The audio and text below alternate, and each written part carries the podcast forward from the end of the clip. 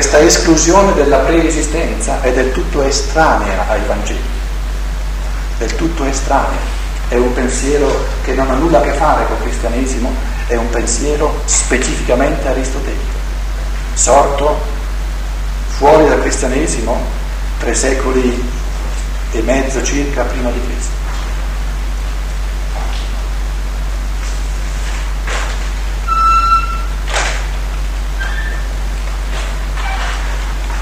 Entriamo ora in un altro aspetto della concatenazione karmica tra una vita e l'altra,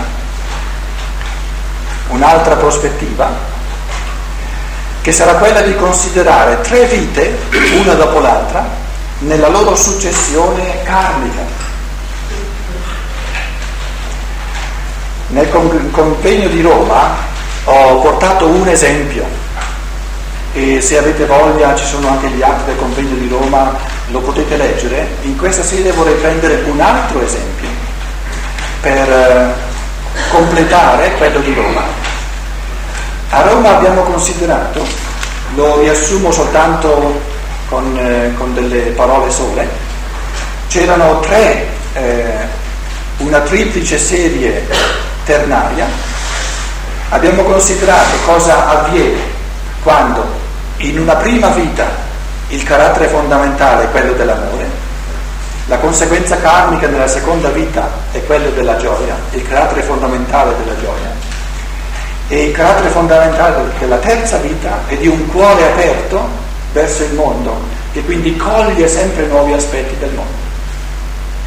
Quindi una prima vita dove dal centro dell'essere promanano forze di simpatia, forze di amore, forze che augurano il bene a tutti gli esseri circostanti, nella seconda vita tornano indietro queste forze dalla periferia verso il centro e tutto procura gioia, perché la gioia sono correnti che tornano indietro dalla periferia verso il centro, l'amore sono forze che partono dal centro e vanno verso la periferia. Terza vita, di nuovo dal centro, questa capacità di comprensione si metamorfosa adesso maggiormente in chiave di pensiero, quella che prima era una forza dell'amore, e quindi una mente aperta, un interessamento, un cuore aperto per tutti i fenomeni del mondo. Poi dobbiamo considerare una seconda serie di tre vite, e a Roma ho espresso molti più pensieri perché eh, sono, sono indicazioni conoscitive da prendere proprio come diciamo filo conduttore per comprendere tante cose di ciò che ci avviene quotidianamente. La seconda serie era di una prima vita col carattere fondamentale del dovere, dove si compiono tante cose, non perché si vuole o non perché si è del tutto contro, ma per dovere. Il dovere è una specie di, di indifferenza interiore, dove non c'è né l'amore né l'odio. Quando in una vita, in una prima vita, è fortissimo, è, è fondamentale, è un carattere fondamentale questo del dovere, salta fuori una seconda vita dove dalla periferia, da tutti gli esseri che incontro, mi viene incontro indifferenza. Così come io, con questa mentalità del dovere, ho mandato incontro indifferenza in tutte le direzioni, così mi ritorno incontro indifferenza. Mi rendo conto che non interessa a nessuno quello che io dico, quello che io penso, quello che io faccio. E la terza vita, eh, il carattere fondamentale della terza vita è di una persona che è disorientata, che non riesce a orientarsi, che non sa mai che cosa deve fare, che va sempre a chiedere aiuto e consiglio, e poi quel consiglio non va bene, va a chiedere una seconda persona. Una terza serie ternaria, che è l'opposto dell'amore, è dove in una vita, in una prima vita, c'è l'impulso fondamentale dell'odio, che però va compreso non come odio in senso assoluto, ma come odio quotidiano, che è quello dell'antipatia. Odio nel senso di antipatia, dove ci sono tanti movimenti dell'animo che respingono le cose attorno a sé. e questo non mi va bene, questo mi è antipatico, e questo doveva essere fatto in un altro modo. Questo impulso fondamentale dell'antipatia in una vita genera nella vita successiva dolore, sofferenza, l'opposto della gioia, che era il primo, la prima serie. Cioè ogni, ogni essere che è attorno a me, ogni avvenimento mi procura dolore, mi procura sofferenza. E nella terza vita sorge una incapacità conoscitiva, una specie di ottusità mentale, una incapacità appunto di afferrare i fenomeni del mondo attorno a sé. Questa sera vogliamo invece rivolgere il nostro sguardo ad altri esempi fondamentali che Steiner ci ha dato. Questi che ho citati, eh, ritrovati nel volume duecentotrentacinque dell'Opera Omnia, che è il primo volume sui nessi karmici, nella quarta conferenza.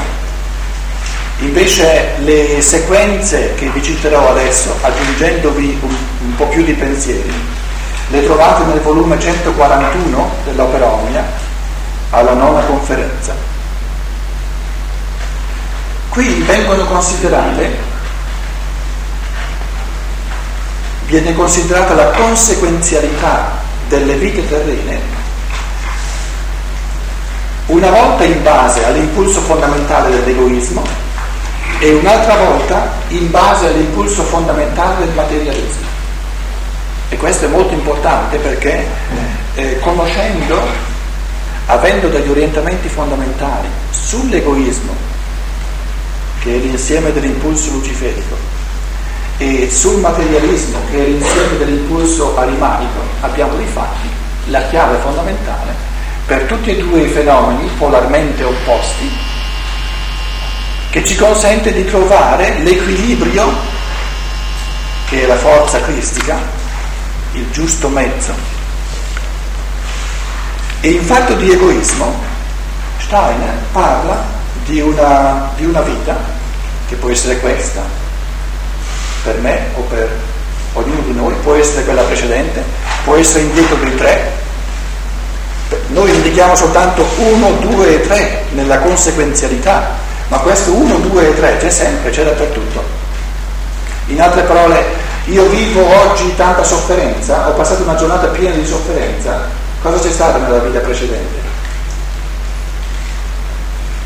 C'è stato da parte mia, ci sono stati da parte mia tutti i pensieri di, ehm, di indifferenza nei confronti del mondo.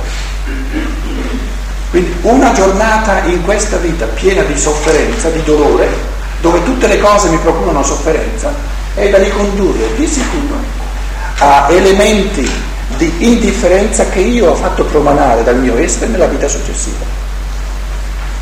Voglio porre oggi, oggi, non domani, oggi, adesso, i germi per una vita piena di felicità, piena di gioia nella vita successiva. Basta che io oggi ami, basta che io oggi generi in me interessamento per le persone accanto a me. Nella misura in cui io faccio promanare amore, interessamento, sono sicuro che queste forze, che sono reali, che non spariscono mai, tornano indietro come esperienza di gioia. Queste leggi sono ineluttabili.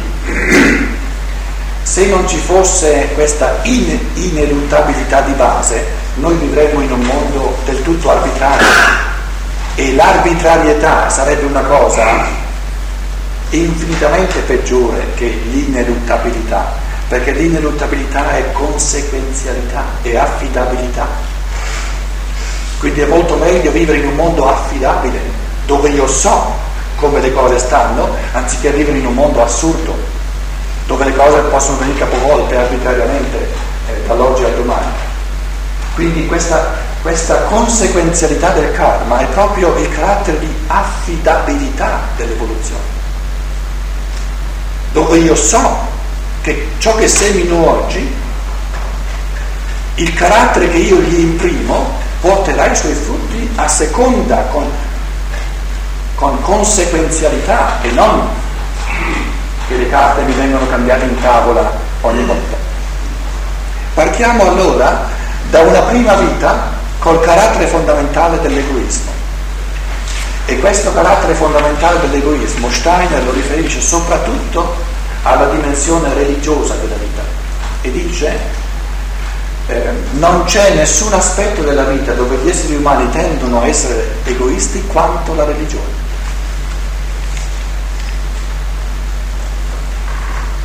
E in effetti ehm, la religione del passato, dove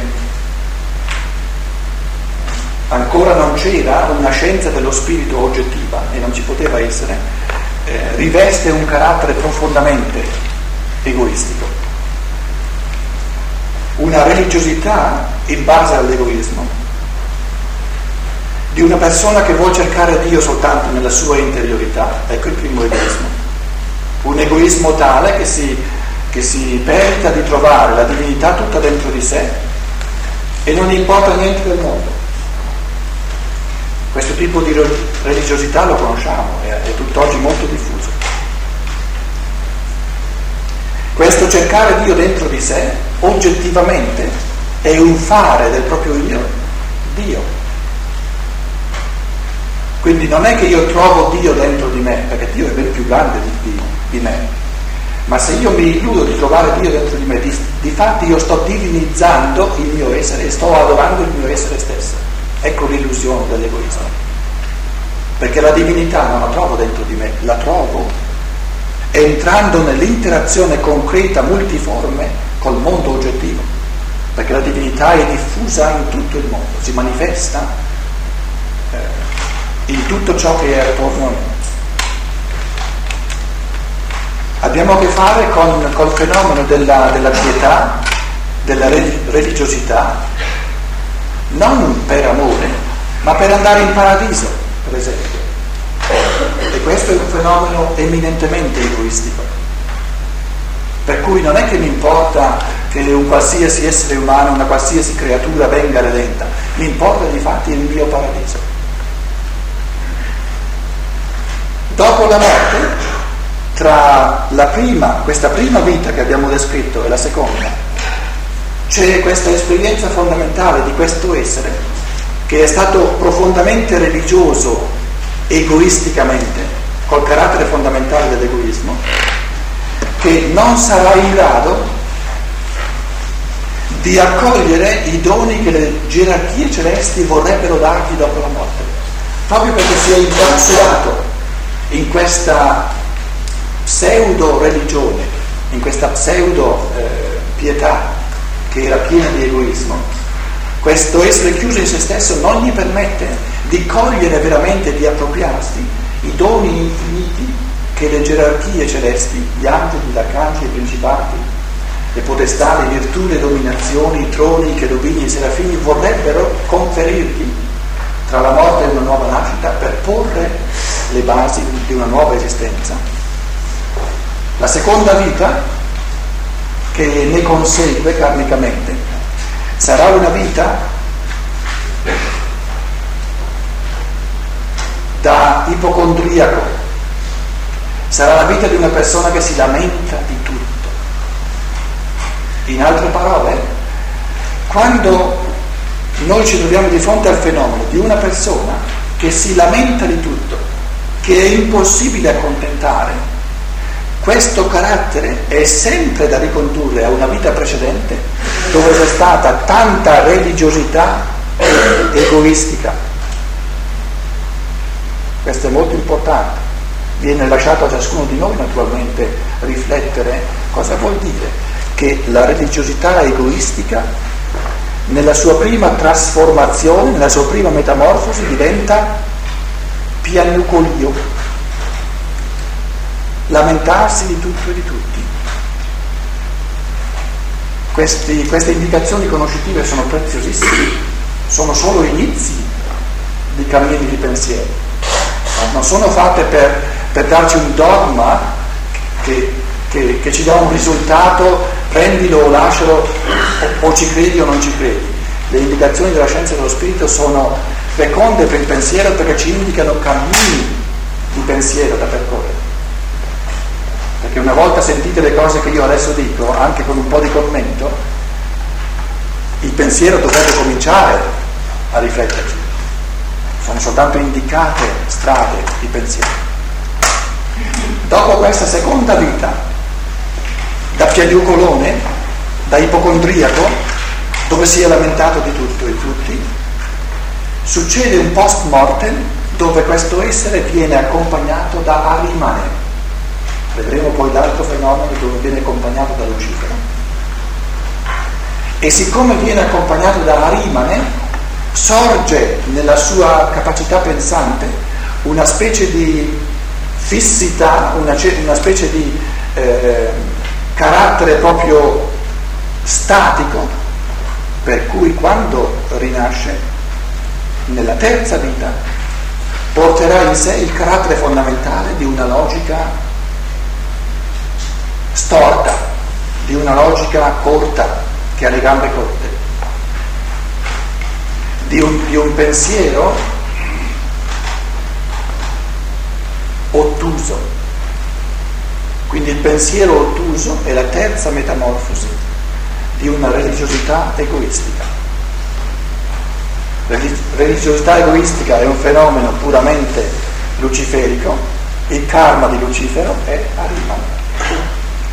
In una terza vita salta fuori una, un pensare molto povero, un pensare che ha gambe corte, un pensare che non va più in là del proprio naso, dice Steiner. Io sono rimasto un attimo dove torno con viene dopo, adesso siamo in braccio alla Rimane. No, ma adesso è calma di così, però prendo un attimo. Il karma del, del, del, dell'uomo maschio è la donna, il karma della donna è l'uomo. Significa che il karma di ogni unilateralità è di venire pareggiato mettendoci l'altro lato. Quindi ogni fenomeno luciferico nelle sue conseguenze karmiche diventa arimanico. Capito? Quindi è una legge fondamentale del karma che ogni unilateralità ha come conseguenza karmica l'altro lato. E questo si riassume con, eh, se voi leggete le manifestazioni del karma, un volume da raccomandare a tutti quelli che sono all'inizio della scienza dello spirito, il volume centoventi dell'Opera Omnia, eh, c'è proprio questa, questa espressione che riassume tanti misteri. Il karma dell'uomo è la donna, il karma della donna è l'uomo. Ecco perché si alternano un'esistenza maschile e un'esistenza femminile. Prendiamo l'altra serie di tre vite, l'altro, l'altra possibilità fondamentale, dove partiamo dal materialismo, cioè da un pensare così impoverito che coglie soltanto la materialità del cosmo, un pensare arimanico se volete, e non coglie la realtà vera sostanziale che è quella spirituale. Abbiamo quindi nella prima vita un essere umano, e ce ne sono tantissimi oggi che sono in questa posizione evolutiva karmica, che disdegna o addirittura disprezza una considerazione spirituale del mondo, che sorride, dovrebbe aver capito che la materia è la realtà e che lo spirito non cambia nulla o non esiste assolutamente.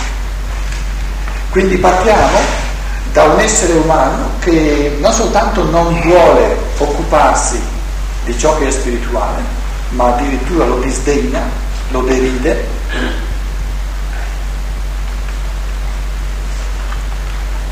Dopo la morte abbiamo un brancolare nella terra.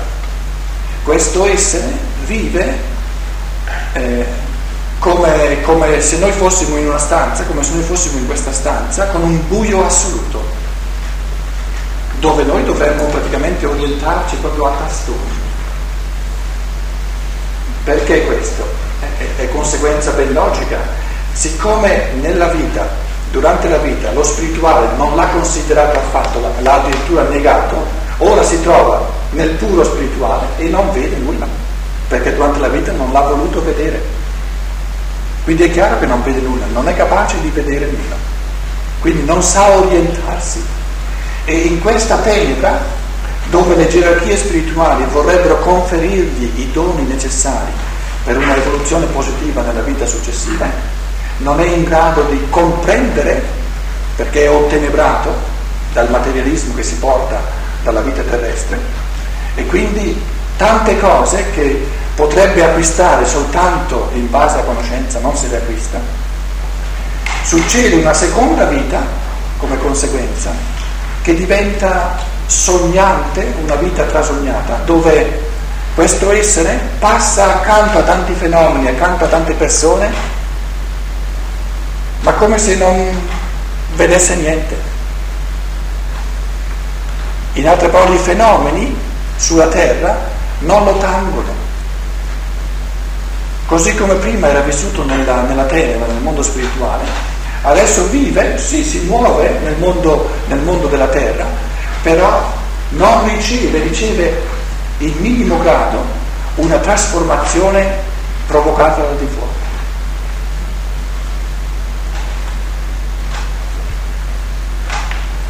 Dopo la morte, siamo tra la seconda e la terza vita, viene accompagnato da Lucifero, quindi tutte le cose che adesso si illuminano nel mondo spirituale vengono illuminate non direttamente dalle gerarchie buone, ma da Lucifero, che è l'essere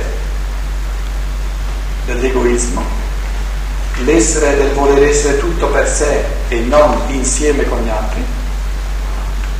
E siccome tutte le conoscenze avute tra la seconda morte e la terza nascita sono sotto la luce di Lucifero, rinasce questo essere umano con una destrezza, con una scaltrezza, sì, a livello materiale, però con l'impulso di fare tutto per il proprio tornaconto. Ecco l'egoismo. Quindi, così come nella prima incarnazione c'era il materialismo, nella terza c'è l'egoismo. Quindi abbiamo qui Lucifero nella terza incarnazione come conseguenza, come karma di Arimane nella prima.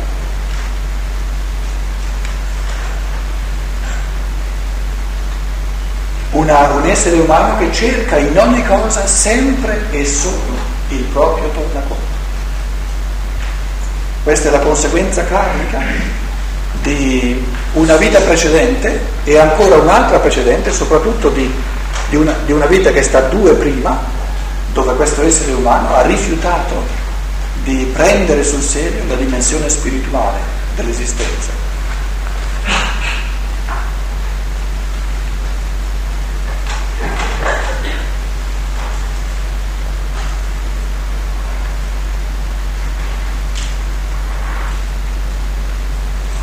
Un'altra considerazione, se non siete ancora troppo stanchi, fondamentale sul karma,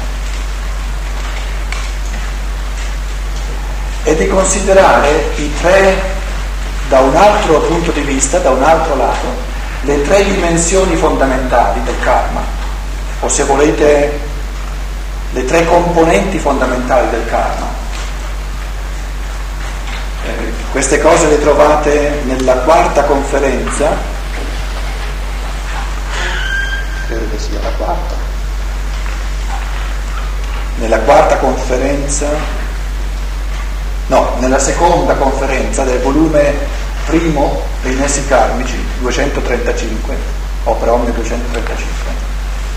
Riassumo alcune cose fondamentali, perché sono molto belle e molto feconde per una presa di consapevolezza delle realtà karmiche nelle quali viviamo continuamente. Steiner dice: c'è una dimensione, una componente karmica che è quella del benessere o del malessere corporeo, che in fondo si riconduce al mistero del corpo eterico, delle forze vitali.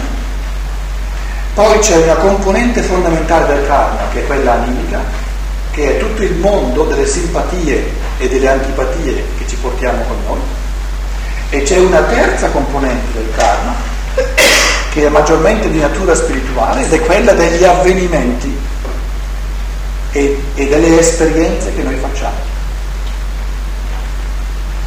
Ora, se consideriamo la prima, immaginate quale karma fondamentale noi ci portiamo dietro per tutta una vita senza poterlo cambiare nei suoi dati fondamentali, che karma fondamentale che è iscritto nella corporeità in quanto rappresenta la vitalità o meno vitalità del nostro corpo fisico. Pensate quanto è diverso karmicamente avere una costituzione robusta, piena di vitalità, che accompagna con questa vitalità per tutta la vita, e avere una costituzione così scarsa di vitalità che è sempre gracile, è sempre afterkeeper. E tra l'altro, per chi è, è pieno di, di energie, è sempre molto difficile capire capire veramente una persona che non ha a disposizione queste energie.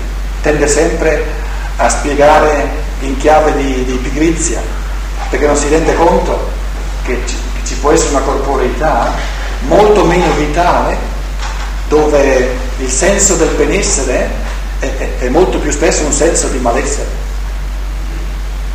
Quindi una prima componente fondamentale del karma, che in questi giorni abbiamo detto da che cosa risulta questa compagine fondamentale della corporeità. Seconda componente, ancora, se volete, a un altro livello più fondamentale, tutto il mondo infinito delle simpatie e delle antipatie animiche di una persona. Anche questo mondo è il risultato karmico delle vite precedenti. L'uno ha simpatia per i fiori, l'altro ha simpatia per la caccia. L'uno ha simpatia per la musica, l'altro ha simpatia per lo gioco. Uno ha simpatia per eh, eh, le donne bionde, l'altro ha simpatia per le donne nere. Cos'è questo mondo di simpatie e di antipatie che ci portiamo dietro? Quante cose nella vita vengono compiute in base alle simpatie e alle antipatie? Quanti passi noi muoviamo, in quanti luoghi andiamo attratti dalla simpatia, in quanti luoghi noi non andiamo perché c'è la repulsa dell'antipatia. Questo è il secondo grande elemento fondamentale del karma. Il terzo, ancora diverso, è l'elemento degli accadimenti, degli eventi. E quello che è molto interessante, ma lo posso solo accennare, eh, incoraggiando ognuno a leggere queste cose, a studiarle, è che noi nella, nella compagine globale del benessere e del malessere corporeo viviamo dentro alle forze eteriche.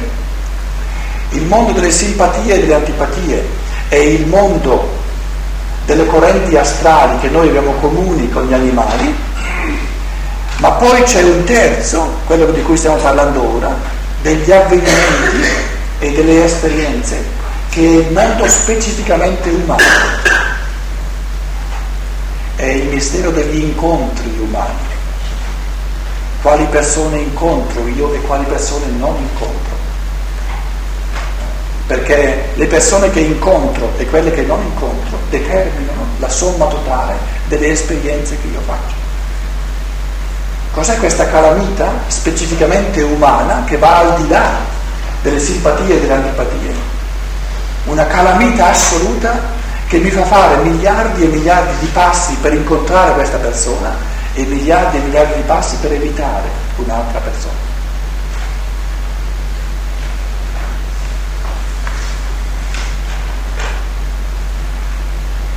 Quindi nell'incontro umano noi eh, viviamo in un modo sommo il karma, perché nell'incontro umano sorgono quegli eventi specificamente umani che ci inducono a prendere una posizione totale e quindi ci inducono a porre semi, a porre i germi di nuovo per il karma futuro.